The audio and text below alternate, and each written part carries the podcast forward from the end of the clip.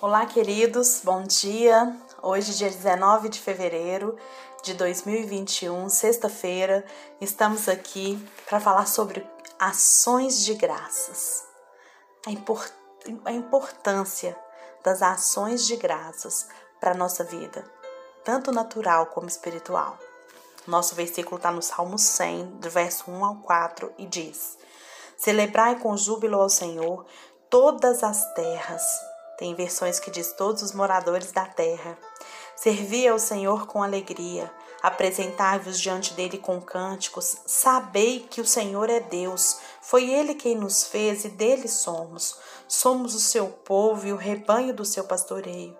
Entrai por suas portas com ações de graça e nos seus átrios com hinos de louvor. Rendei-lhe graças e bendizei-lhe o nome. Amém. Como que nós devemos entrar na presença do Senhor, queridos? O Salmo 100 nos ensina, com louvor e ações de graça. É a escolha de agradecer e louvar a Deus sobre todas as circunstâncias da nossa vida que vai nos levar diretamente na Sua presença manifesta. Se agradecer nos leva à Sua presença manifesta, então reclamar nos afasta dela. Como na nova aliança, o Senhor habita dentro de nós. Isso se aplica da seguinte maneira. Então, como na nova aliança o Senhor, se habita, o Senhor habita dentro de nós, isso vai se aplicar da seguinte maneira: através das orações de ações de graça. Então, é através das ações de graça e do louvor que nós nos conectamos com a presença de Deus. É, é, no seu livro, né, ainda no seu livro Não Há, é, Não Há Limites, o Renhard conta uma experiência que eu vou ler, porque é dele a experiência. Então, assim, quando eu li essa experiência dele, ela, fez, ela mexeu muito comigo, sabe? Porque eu falei, pai, eu nunca tinha visto dessa maneira. E eu quero compartilhá-la aqui porque eu tenho certeza que ela vai contribuir. Isso não é uma doutrina, isso não é uma regra, tá? É uma experiência dele com o Senhor espiritual e que ele traz pra gente no livro que eu quero compartilhar com você nessa manhã. Ele disse: Já tive várias experiências proféticas em minha vida, incluindo algumas em que eu fui elevado ao céu. No mundo espiritual existem sons, cores e aromas que nem imaginamos que existam. E nossa vida exala aromas que atraem ou repelem demônios. Esses odores, eles são liberados por nossas ações e atitudes, até mesmo por nossos pensamentos. Quando vivemos em obediência à palavra de Deus, nosso espírito libera perfumes. A gente lembra lá do bom perfume de Cristo que nós devemos exalar, não é mesmo? Por outro lado, a reclamação libera um mau cheiro terrível de, de nossa vida e não conseguimos senti-lo com o nariz natural, mas o mundo espiritual pode senti-lo muito bem. Todo mau cheiro que emana de nós atrai atividade demoníaca, porque o reino deles é de escuridão e um fedor terrível, então eles se sentem em casa nesse tipo de ambiente. Muitas pessoas, muitas vezes as pessoas perguntam se o diabo pode ler a nossa mente mas ele não precisa, pois estamos constantemente liberando odores e por meio deles ele sabe o que está acontecendo dentro de nós. Como mencionei, a reclamação tem um cheiro terrível que atrai atividade demoníaca, mas em minha opinião, é por experiência e por experiência própria, um dos piores cheiros que existe é o da autopiedade, e nós devemos evitar esse cheiro a qualquer custo. Mas a nossa vida também exala fragrâncias incrivelmente agradáveis que atraem os anjos e fazem os demônios correrem. Uma delas é o aroma do louvor e das ações de graças, principalmente quando é exalado em meio às dificuldades. O inimigo não consegue suportar essa deliciosa fragrância. Ele o deixa terrivelmente incomodado e faz com que ele fuja. A Bíblia está cheia de versículos que nos dizem para ter uma vida plena de louvor e ações de graças, não apenas nos tempos bons, quando temos tudo o que queremos, mas sempre. Então, queridos, esse trecho está no livro Não Há Limites. Eu achei muito interessante o que o Reinhard explica aqui, que ele conseguiu ver espiritualmente, porque faz sentido. Quando nós temos atitudes de louvor e ação de graça, nós exalamos o bom perfume de Cristo. Não é verdade? E quando nós temos atitudes de murmuração, de reclamação, não é o bom perfume que a gente está exalando. E ele fala que o mundo espiritual vê dessa maneira. Então, que ele vê, ele vai pelos odores, né? Ele vai, vai atraindo ou não a atividade demoníaca na nossa vida. E é tão fácil a gente liberar murmuração, não é verdade? É tão fácil a gente ter raiva, a gente ficar irado.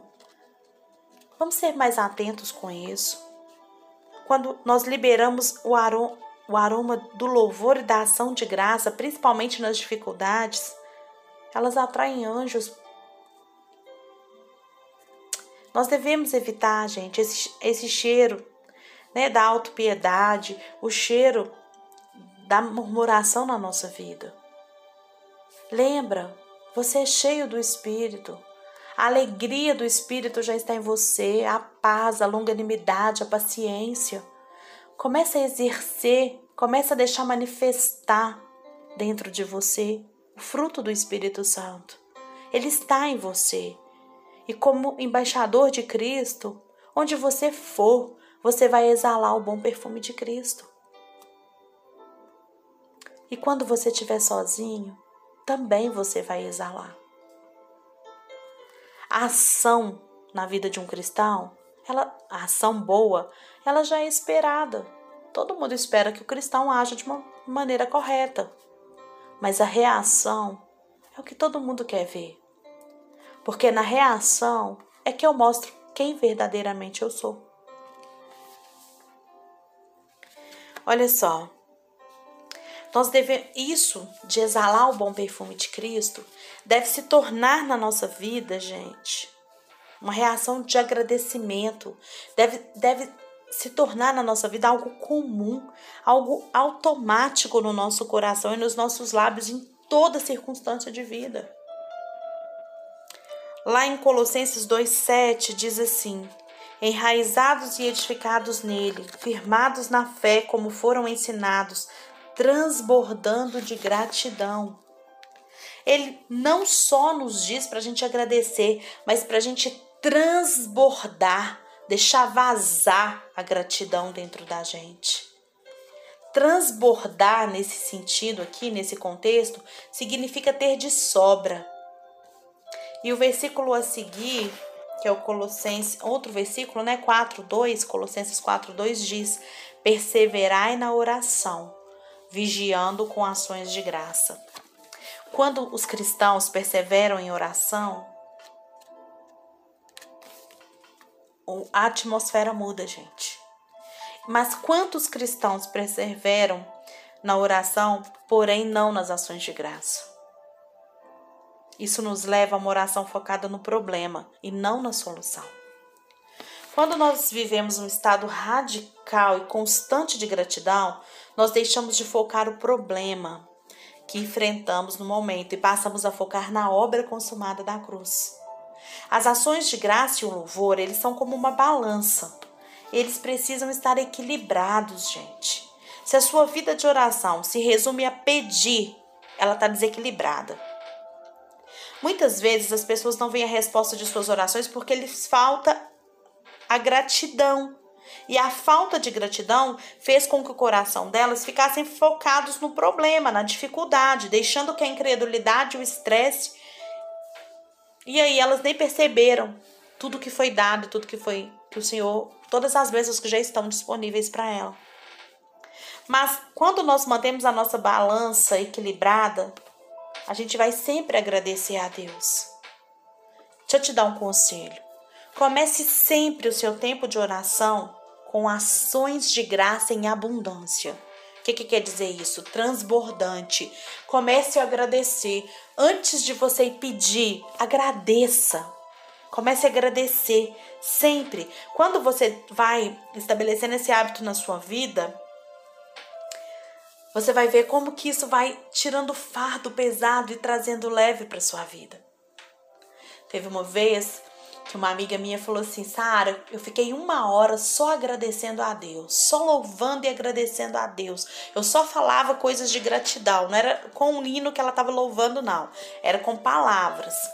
E eu falei assim: Noi, e ela falou: Sara, quando eu terminei, é, eu tava tão plena, tão plena. Essa minha amiga deve estar tá ouvindo isso aí. É a, uma, minha grande amiga Clara. E ela falou assim: eu tava tão plena que parecia assim que que tudo à minha volta tinha mudado. E eu não pedi nada para Deus nesse dia, eu só louvei. Isso tem muitos anos, tem uns quatro anos, cinco anos que aconteceu. E aí eu fui, porque, gente, os testemunhos das pessoas que nós amamos causam vontade na gente, sede na gente, não é? E aí, naquela noite que eu conversei com ela, eu falei: ai, pai, hoje eu vou só louvar e agradecer. Mas uma hora eu acho que eu não consigo. Gente, eu fiquei mais de uma hora, mais de duas horas. Quando eu percebi, já tinha um tempão que eu tava ali, eu não tinha feito um pedido para Deus, eu só agradecia. Eu só ia falando tudo que o Espírito Santo ia colocando na minha boca sobre gratidão, sobre gratidão. Gente, é, era como se algo era como não, né? Algo sobrenatural aconteceu na minha vida de uma forma que eu, eu, eu nunca me senti tão plena. E sempre que eu posso, eu faço isso.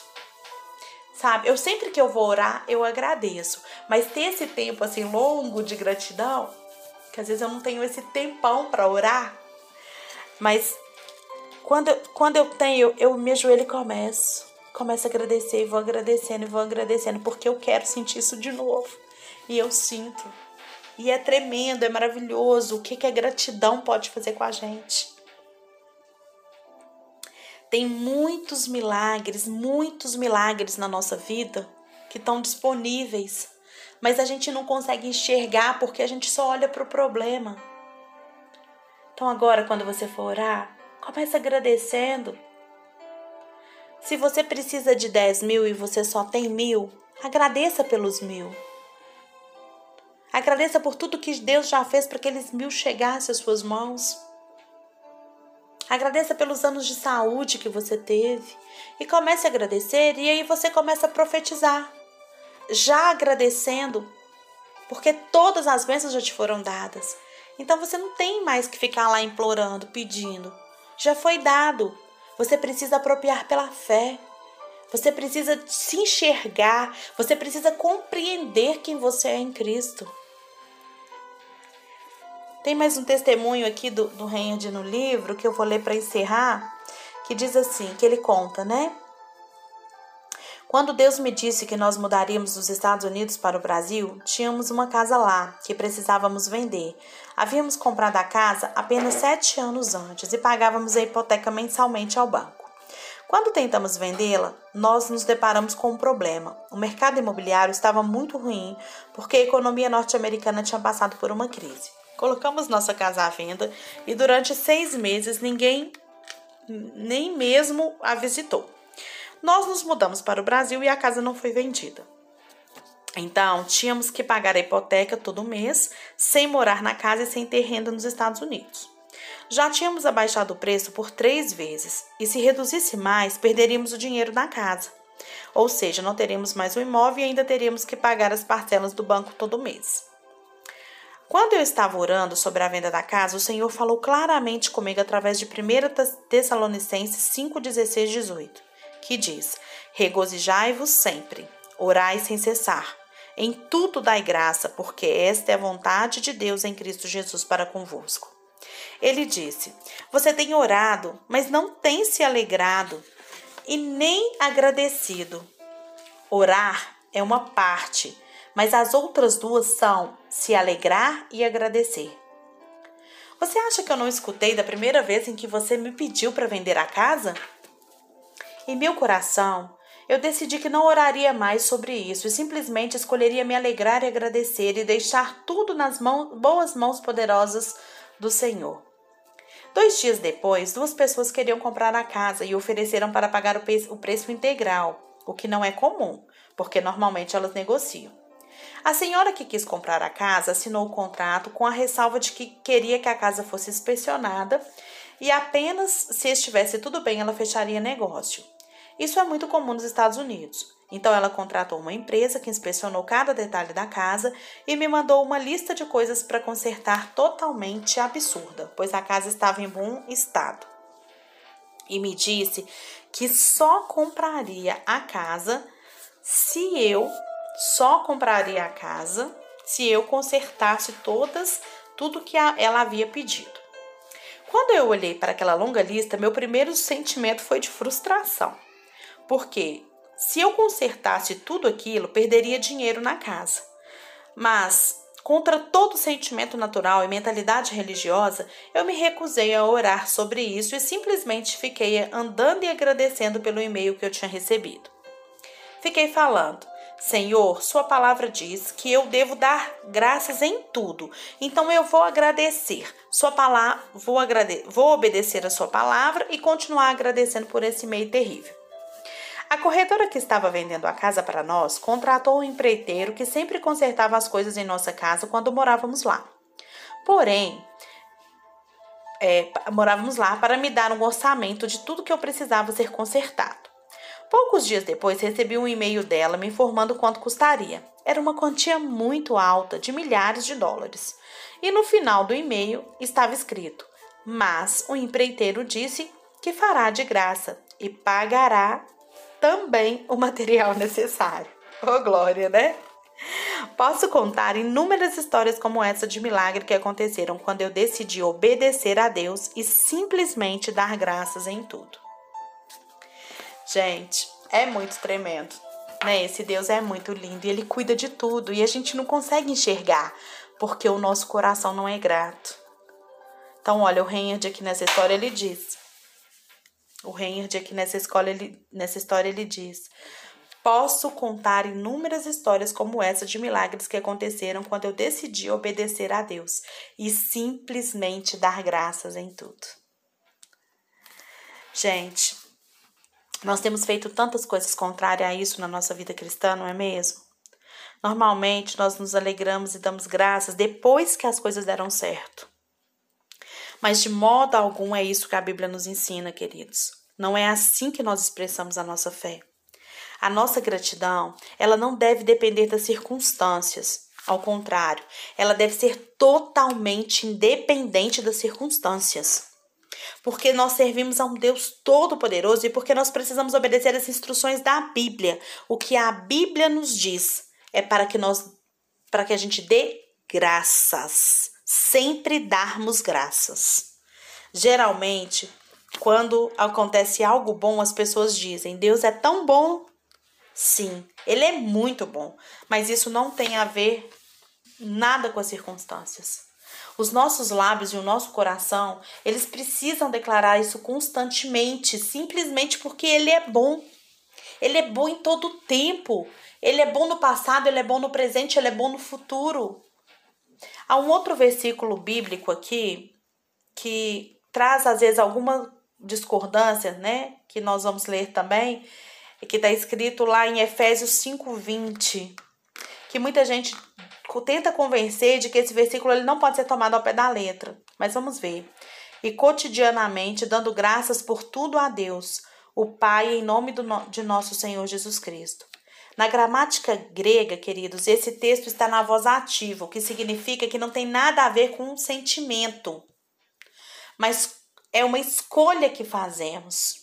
E cotidianamente dando graças a, por tudo a Deus.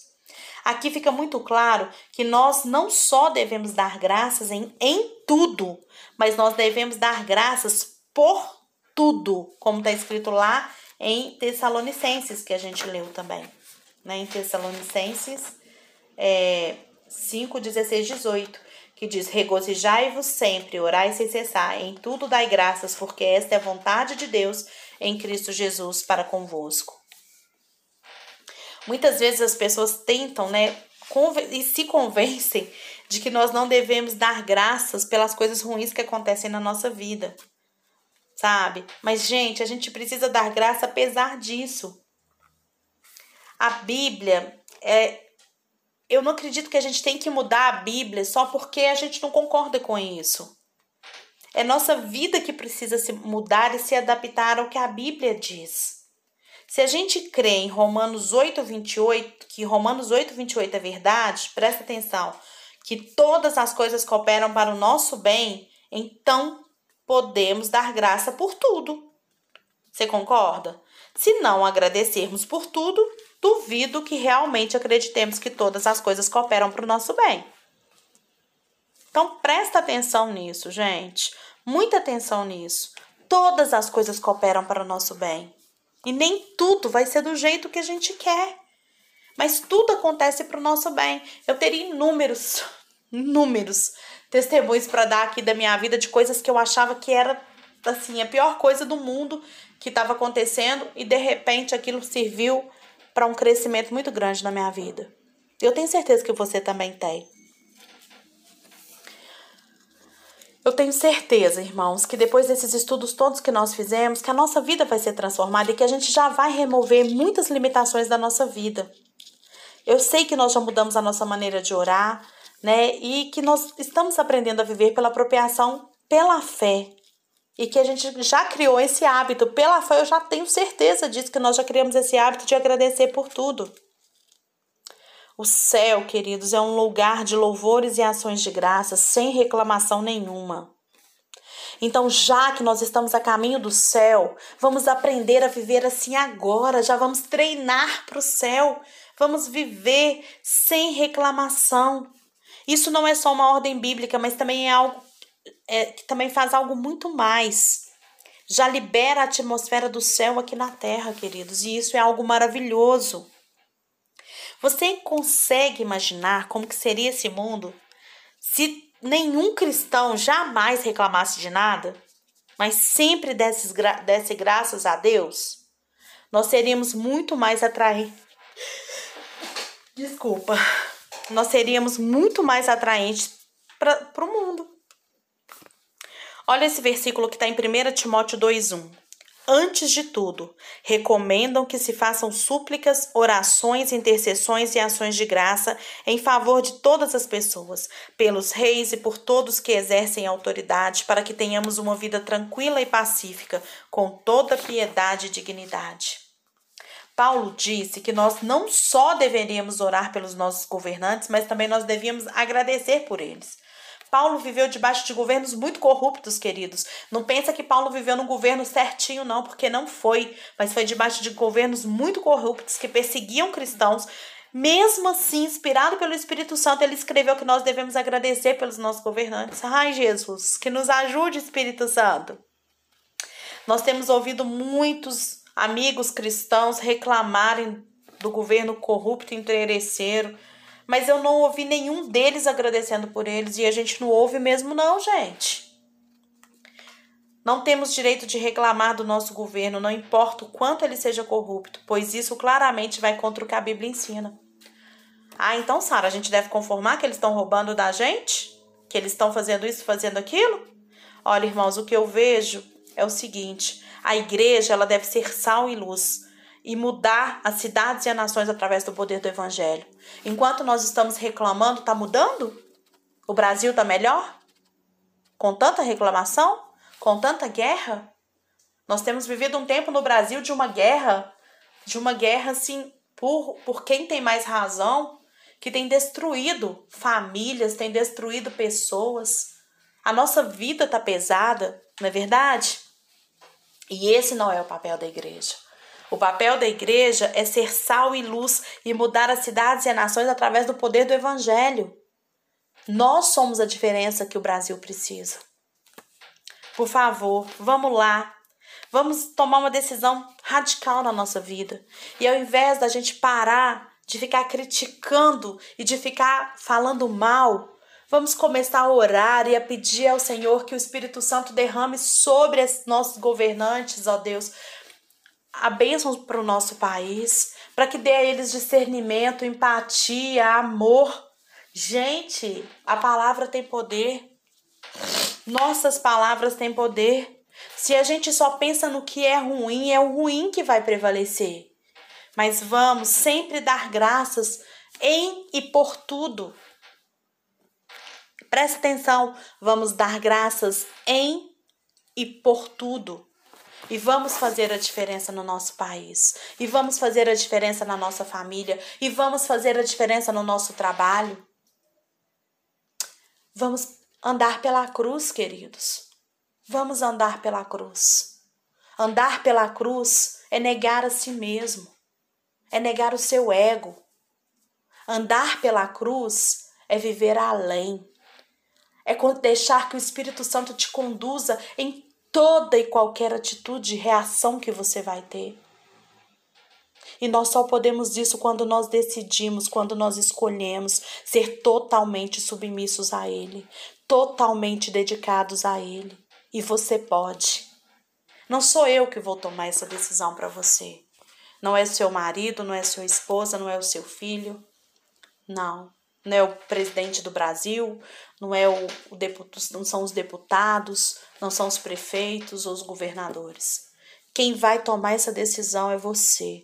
É você que precisa entregar a sua vida a Jesus. É você que precisa se converter. É você que precisa sossegar, tranquilizar e confiar para receber o melhor de Deus. Leia Isaías 30:15. Medite sobre isso. Seja a diferença. Muda a sua casa. Começa por lá. Começa a mudar. E eu tenho certeza que um coração transformado, um coração que entende a nova aliança, que se apropria pela fé do que Jesus já te deu, vai transformar a sua família, a sua cidade, a sua nação e esse planeta. E eu tô nessa. Vamos junto? Que Deus te abençoe e te fortaleça muito nesse dia e que você viva o melhor de Deus para você. Eu te abençoo em nome de Jesus. Amém.